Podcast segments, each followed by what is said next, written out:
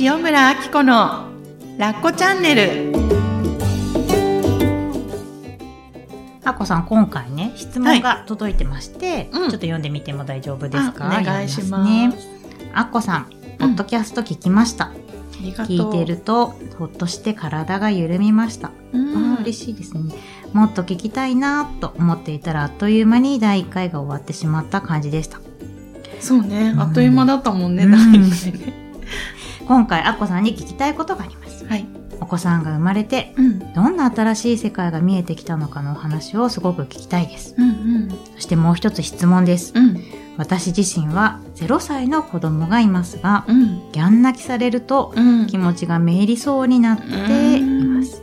そうした気持ちへの対処法を教えていただけたら嬉しいです、うん。というペンネームミルクティーさんからいただいてます。ミルクティーさん。さん。あありがとうございますえー、っと最初のうん。質問が何だったっけ、お子さんが生まれて、うんどんな新しい世界が見えてきたのかのお話をね、すごく聞きたいっていうことで。どんな新しい世界が見えたか。うんうん。思ったこと思っても見ない世界でした。おー。まあというのは、うん多分皆さんが期待してるのと違うかもしれないんですけど、うんうんえっと、私は40歳の時に妊娠が分かって、えっと、結婚7年目だったのかな、うん。で、41で出産したんですよね。うん。で、それまではうん。子供が苦手で、うん。結婚したんだけど、うん。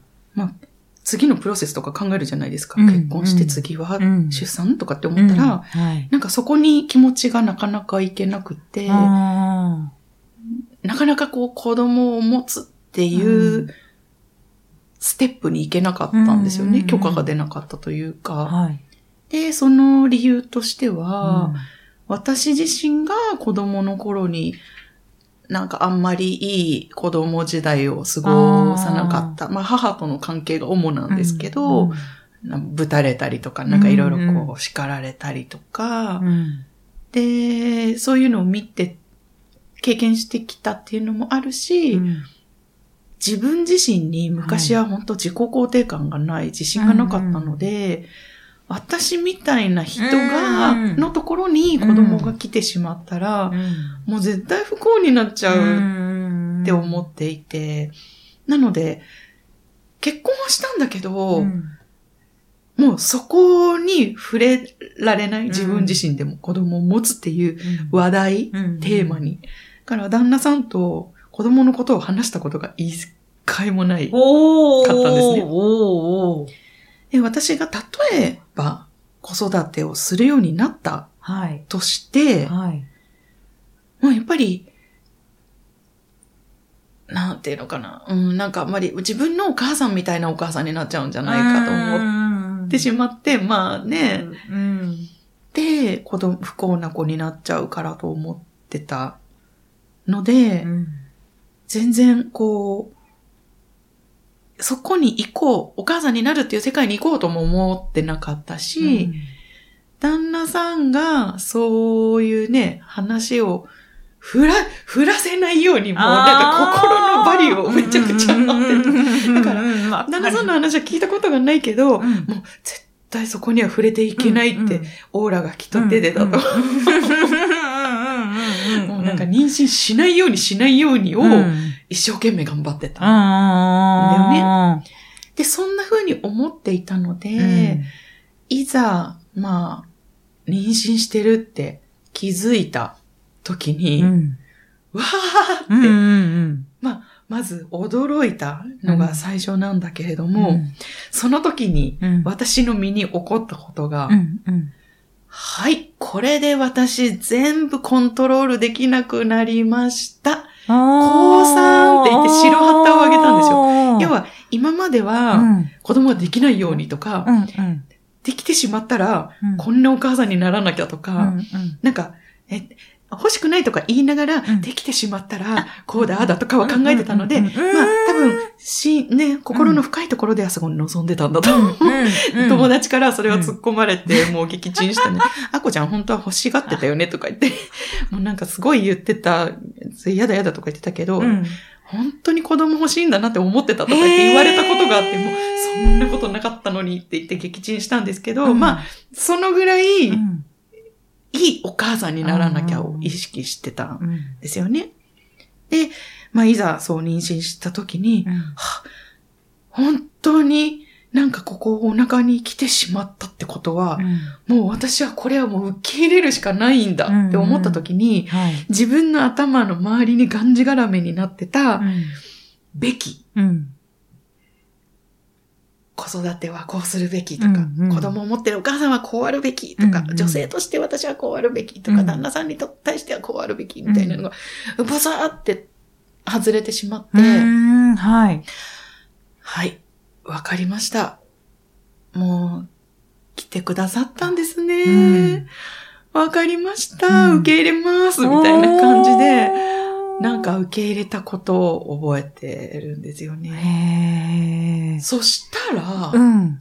めちゃくちゃ気分が楽になって、うんうんもうだってさ、来た、来たってことはさ、うん私はこれをどうすることもできないから、うん受け入れるしかできないから、うん。もう、はい、わかりました。うん、で、まあ、高齢だったっていうこともあって、うん、ね、自分の体に何が起こるかもわからないし、うん、もう、でもそういうのも含めて、うん。あ、きっとこれはなんかこの赤ちゃんが持ってきてくれたもの、うん、うん、この人生をうん味わいたいと思ってやってきてくれるなら、うん、もうそれを受け止めるしかないじゃん。ん。って感じでうん。なんか、ね、いろんな検査とかもうん、最小う限ん、にして、もう夫婦で話し合って、うん。もうただただ何があってもうん。受け入れようみたいな、うん。もうそうすることしかできないよね、みたいな感じで、うん、まあ、そんな風に思った妊娠生活だったので、うん。本当に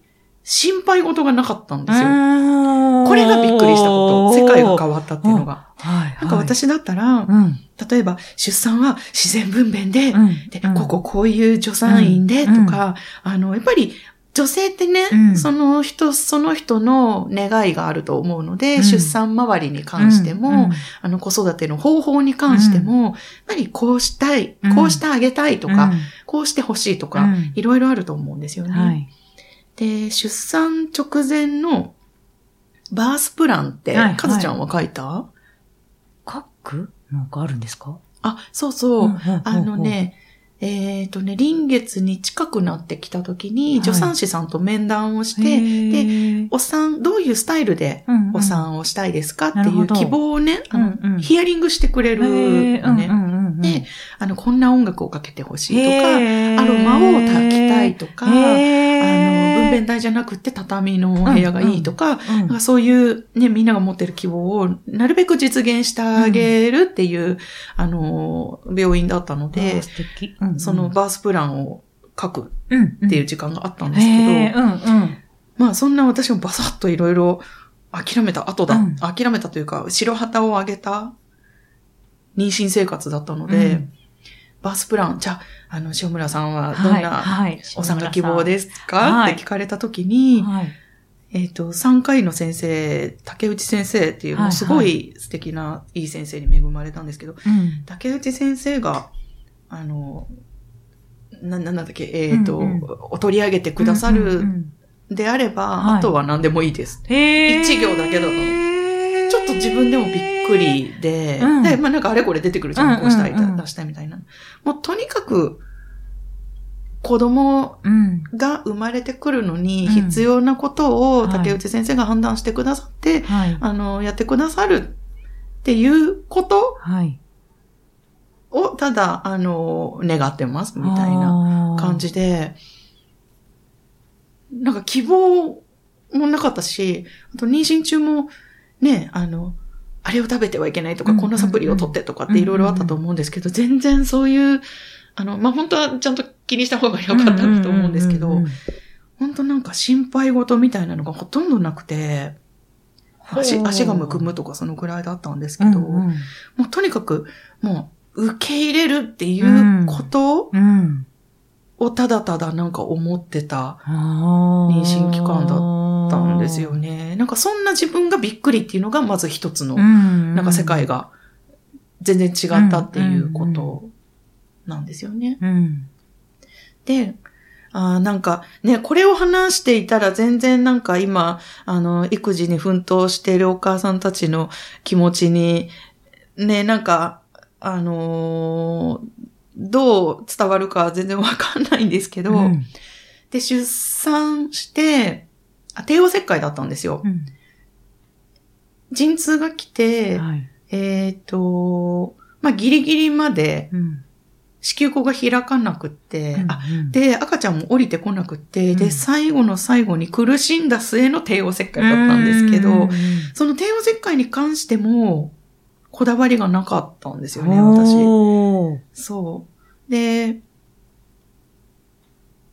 なんか下から産みたいっていう希望もそんなになくって、うんうんでも後から聞いたらやっぱり高齢で帝王切開ってすごいリスクがあるかうら、ん。先生は下から産ませてあげたいってすごい頑張ってくださったんですけども、私うんな、もう、すごい、なん、なん、忘れちゃった。なんかすごい長時間頑張って、うんうん、で、あ、もう、もう疲れました。でも旦那さんが苦しむ私を見てらんなくなっちゃって、もう、もう切ろう、もう切ろう、みたいな。もう、もう、もういい、みたいな。で、なんか、はい、じゃあ、わかりましたって感じで、うんあの、まあ、命の窓から生まれてきたんですけど、うん新生児中も、もうどれだけ私は子供に振り回されるかっていうのを、やっぱりもともとコントロールしたくて頑張り屋だったので、もうどれだけ赤ちゃんに振り回されるかっていうのをもう妄想してたんですよね、うん。前は。だけどもうそういうのも流されようと思って、バサって、あの、妊娠が分かった時にブワーって捨てて、うん。だから、もう赤ちゃんのリズムで私も生活してたんですよね。うん。なんか当然、ほど。なんていうの？ね、夜中の授乳とかも、うん。まあ、3時間おきとかに起きたりしてたんですけど、うん。逆に昼間寝れるんですよね、赤ちゃんと一緒に。で、なんかもうしなきゃいけないことは何もないって思ってたので、うんなんていうのかな？うん、なんか全部赤ちゃんに任せていた時間だったので、うん。逆にもう至福うん。な時間だったんですようん。ね。あ赤ちゃんってこんなリズムで、ああ、なんか生活、生活なんか地球に馴染もうとしてるんだ、じゃないけど、うん。なんか面白がれたんですよね、だから。でもこれが、あのーね、昔の頑張ってた自分だったうら、ん。きっともう、あ、またもうおしめ変えてとか、うんうん。またミルクをこうしてあしてとか、うん。家のこともとかって気になることだらけだったと思うので、うん。なんか家が汚くても生きていけるじゃないけど、うん。うん。うん。そうそうそう。で、旦那さんにはしてほしいことを的確に伝える。なんか、このミルクを先にこう、ちょっとだけお湯を入れて、うん溶かしておいて、そこにさらにお湯を加えるといいんだよ、みたいな。なんかそういう細かいことを伝えたりとか、どうしてほしいとか、ここに授乳枕はこの辺にしてほしいとか。なんかで、まあ、旦那さんは、もう、あもうわかん、どうしていいかわかんないからもうわかりました、みたいな感じでやってくれてたんで、うん。そう、なんか逆に、イライラすることがなかったんですよね。だからな、な、なんだろう。それが、うん、自分が思ってたことと全然違った。うんうん。ので、まあ、高齢出産なんか待った甲斐があったというか、そういう自分に余裕ができるまで、あの、赤ちゃんが待っててくれた甲斐があったのかななんてちょっと思ったりとかして。ややっぱり体力があったり、心にもなんか余裕、頑張れる余裕があったりすると、うん。ね、やりたくなったりす。るでしょ？うん。かずちゃんはどんな私はねできちゃった結婚だったから、まあ、その、アッコさんの妊娠前の出来事とかよりも、バーってもう降りて、来られれて、産んで、みたいな感じだったから、で、やっぱり若かったっていうのもあるし、うん。何歳だったんだっけ？な26で産んでるんですよ。だから若いので、若い。若いですよね。で、何の知識もないんだけど、でも、なんかこう、昔からこう、母からとか植え付けられたじゃないけど、やっぱしっかりしなきゃはあるので、そう育児本読んで、こんな声かけしてみて、とか、だからこう主体が、アッコさんの話聞いてると、主体が赤赤ちゃんのリズムがこうなんだっておっしゃってたじゃないですか。赤ちゃんのリズムって今考えたら合ったんだろうなと思いつつ、やっぱ自分のリズムですよね。うんうん。まあ、授乳するとか、おおしっこするとかそういうのは向こうのね、リズムだったけど、うんうんこのくらいで立ってなくて大丈夫とか、このくらいで寝返りしてないけど大丈夫とか、うんうんうんんそうそうそうそう、そういう視点がね、多分私の中にはね、ありましたよね。そうそう。育児本とかね、サイそうト。今、もう特にね、かずちゃんの育児してた頃から比べて、今すごいスマホがやっぱり誰でもありますもんね。ね、うん出るから。情報がありすぎてっていうことあるよね。あると思う。そうそう、そういうのも、なんか一回何かを検索したときに、うん。心配ベースで検索すると、うんうんうん心配してる人と心配を煽る人の情報しかやってこないっていうのをうんなんか身に染みで分かったんだよね。うん。例えば、乳児失神とかって、なんか検索ワード一つ取っても返ってくるかと答えって全然違うじゃないですか。違いますね。うんうん。乳児失神、なんだろう、うん。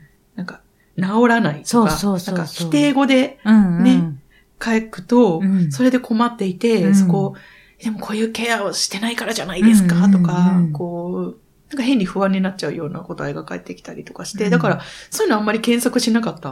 育児本もほとんど読んでなかったな。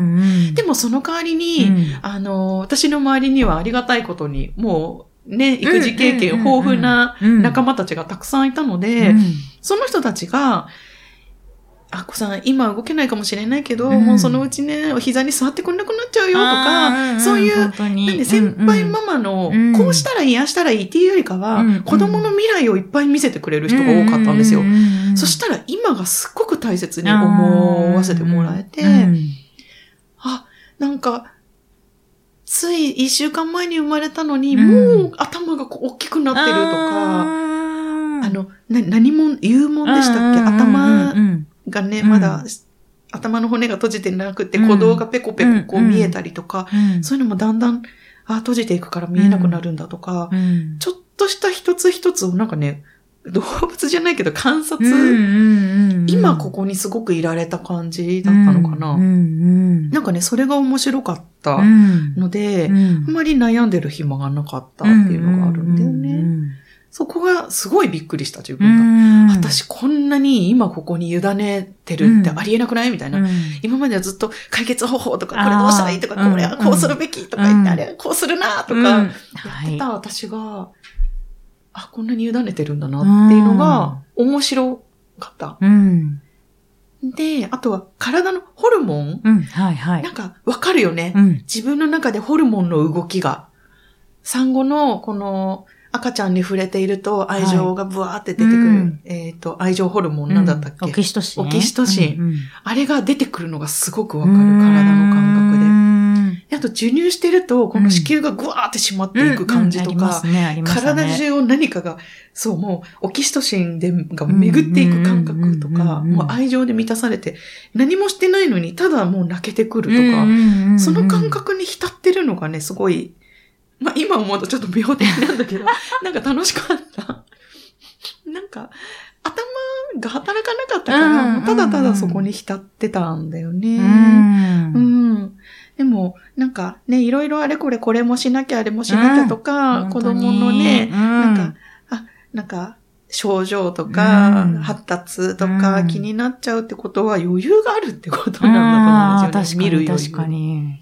なんか一番見てほしいのは自分の体とか、うん。気持ちとかだったり、うん。普段イライラしてても、授乳してる時だけ、あ、可愛いなって思える自分がいるとか、うん。うんそこに気づいてあげられるだけでね、うん。きっとなんか、あの、いいんじゃないかなうと思って。あとは、旦那さんに愚痴ったりとか、うんうんやっぱりなんか心のはけ口を一つ持っておくと、うん。今ここに浸れるんじゃないかなっていうのが、うん、ある本ね。当に確かに。うんそうそうそう。で、なんだっけ、二つ目の質二つ目。二つ目は、お子さんの。ギャン泣きしちゃうところが、0歳のね、お子さんがいらっしゃって、ギャン泣きされると気持ちがめいりそうになってしまう。うんうん。そんな時の気持ちへの対処法を教えてほしいっていうことなんですけど。うん、そうそう。うんその、赤ちゃん期ってやっぱりもうほとんど泣いてるじゃないですか。うんだからこれにやっぱり困ってるお母さんいっぱいいらっしゃると思うんですよね。で、さっきも話したように私もべきべきで、うん。うん自分をこう一生懸命追い詰めてた人だったので、はい。私もすごい辛いかったと思うんですよね。うんで、自分の子供はまだその頃ね、いないから想像はつかないけれども、うん。うん普通に電車の中で、あの、泣いてる赤ちゃんとか、もう本当やめてくれとかって思ったり、ちょっっとこう、公共の場ではしゃいでる子とか見ると、もう、ごめん、イラッとか、すごいしてたから、うんあ私が子供を持ったらどんなになるんだろうって、やっぱそこも思ってたのね。はいで、泣きが辛いお母さんは、うんぜひ、ご自分が泣いてほしい。これ。もう、経験に基づくというか、うん。あの、一つね、私の中でエピソードがあって、うんうん子供が生まれる、何年前だったの ?3 年ぐらい前なのかな、もうカウンセラーをやっていて、で、当時カウンセラー仲間たちで、うんうんまあ自分たちのスキルアップっていう意味うんうんで練習会をしてたんですうんよ。うんで、練習会の中で私がクライアント役になって、いろんなはい話をして、引き出してもらって、で、ワークをして、はい。で、自分の、例えばインナーチャイルドとか、はい。自分の気持ちをこう、何？整理するみたいはないワークをしてたんですけど、はい。その日の夜、うん。きっとなんか刺激を受けちゃったんでしょうね、自分の心が。何か子供の頃の感情を思い出したのか、うん。自分の、わからないんですけど、うん。すんごい泣きたくなっちゃったんですよ。うんうんうん、で、あ、な、なんだろうこれってわからないまんま、うん。でいたらカピバラさん、旦那さん帰ってきうて、ん。で、普通にご飯作って食べて、うん。寝て、うん。で、お、布団に入るぐらいの時に、うんうん。なんか、あ、やばって。なんか自分のこう、ゲージが、うんうん。もうなんか触れてしまったというか、うん。感情がね、ブワーって出てきちゃったんですね。うんで、旦那さんに、うん。ごめん、なんかちょっと私泣きたいかもしれない。泣いてもいいですかとか言って、うんうんえ、え、え、って、旦那さん、あ、何？なんか、今まで、なんかすごい平穏うん。に夜を過ごしたので、急になんか、え、泣きたくなってどうしようって多分、旦旦那さんすごい戸惑ってたんですけど、うんごめん、ちょっと泣いてもいいって言った瞬間に、ブワーってなんか泣けてきちゃったんですよ。。もうほんと、おえつ？うん。うん多分1時間以上泣いてたと思うんですけど、うん。で、喋りたいんだけど喋れない。もう感情がわーって出てきちゃって。うん。あの、これ全然あなたに関係ないので、ちょっとあの、よしよししてもらっといていい？うんみたいな感じでお願いして、うん。あ、うん、うん、わかったみたいな。まあでも私がもう止められない状態だったので、とりあえず、あ、もう大丈夫、もう大丈夫だから、うんうんって感じで、うん泣かしてくれたんですよね。うんそしたら、ちょっと、その後ぐらいから、悩みが、ちょっと、なくなったんじゃないですけれども、ちょっとね、見える景色がクリアになったというか、へなんかすっきりしたんですーうんね。で、世の中を見る目みたいなのも変わって、うんはい。な悩みを持ってる人は解決しないといけないとかってずっと今まで思ってたんですよ。うん。で、なんか泣いてる人がいたら、うん。やっぱりなんかちょっとざわざわする。なんで泣いてるんだろうとか、何か解決してあげなきゃとかって思ってたんですけど、私ね、泣きたかった。ただただ泣きたかったんだってことが分かったの。うん理由がなくても、うん。泣いてもいいんだってことがね、うん。なんか自分の中でスッて入ったんですよね。うん。子供の頃にう、ん。私そういえば、グズ、あベソ書いてた？よくうんで、母に怒られてたの。うん。で、幼稚園の夏休みの毎日の目標っていうのを書かされていて、幼稚園で。そう、うん。なんかね、今日は、今日の目標、ベソを書かない、泣かないとか言って、ほぼ、なんかよくそれを書かされてたのを覚えていて、で、できたら丸とか夜にこうつけられる。あれでなんか三角とか×とかつけられて。で、な、泣いちゃいけないんだってやっぱり思ってたところがあるんですよね。。それが、今になっうて、ん理由はないけど、ただただ泣きたかった。で、うん。泣くっていうことを泣いていいよって受け止めてもらいたかったんだっていうのが、うんその時にスワーって 分かって、うん。それから泣いてる人を見ても、大丈夫って思えたりとか、あの、ね、カウンセリングとかしてても、クライアントさんが涙してても、すごい、あの、広い気持ちで、あ、もういいよ、泣いてもって、そこにアドバイスしようとか、こういう言葉を言ってあげなきゃとかじゃなくって、もう泣きたいっていう気持ちが分かってあげられるようになったのね。分だからかもしれないんだけど、うん。赤ちゃんが泣くのって意味ないじゃないですか。ないですよね。ねあの、まあ、おむつが濡れてとかうん。お腹が空いてっていうのはもちろんあるけど、うん。意味もなく泣きたい時ってあるんですようね。ん。それがなんか分かってあげられたような気持ちになって、うん。本当のところは分かんないけど、うん。だから自分が泣くことをうん。許可している人は、赤ちゃんの泣きに、なんか結構忍忍耐力とか強いのかなっていうのが、私調べでうん。あって、で、逆になんか泣かれるのが辛いっていう人は、うん。どこかで人に弱みを見せちゃいけないって、頑張り屋さんだったり泣いちゃいけない旦那さんの前とか、うん。お母さんの前とか、大事な人の前でも、そういうな、涙を見せちゃいけないって思ってるところがね、もしかしたらあるのかなと思ったので、あの、八つ当たりをきっかけにするとかでも全然いいと思うんですよ。わかる。なんかちょっとね、感情が揺れた時とかは、泣いてみてほしいなと思ったの。の。なんか、子供みたいにわがまま言って、うんもう、わかんないけど嫌なんだよみたいな、うんこのなんかなんか全然理屈の通らないような、やつあたりを旦那さんとか、うん。お母さんにして、うんなんかね、いっぱい、あの、自分自身に泣かせてあげてほしいなって、ううん、ん。思うんですよね。うんだから、えっと、何、何ちゃんだったっけ？ミルクティー。ミルクティーさん、うんパンケーキさんかと思ってた。う ん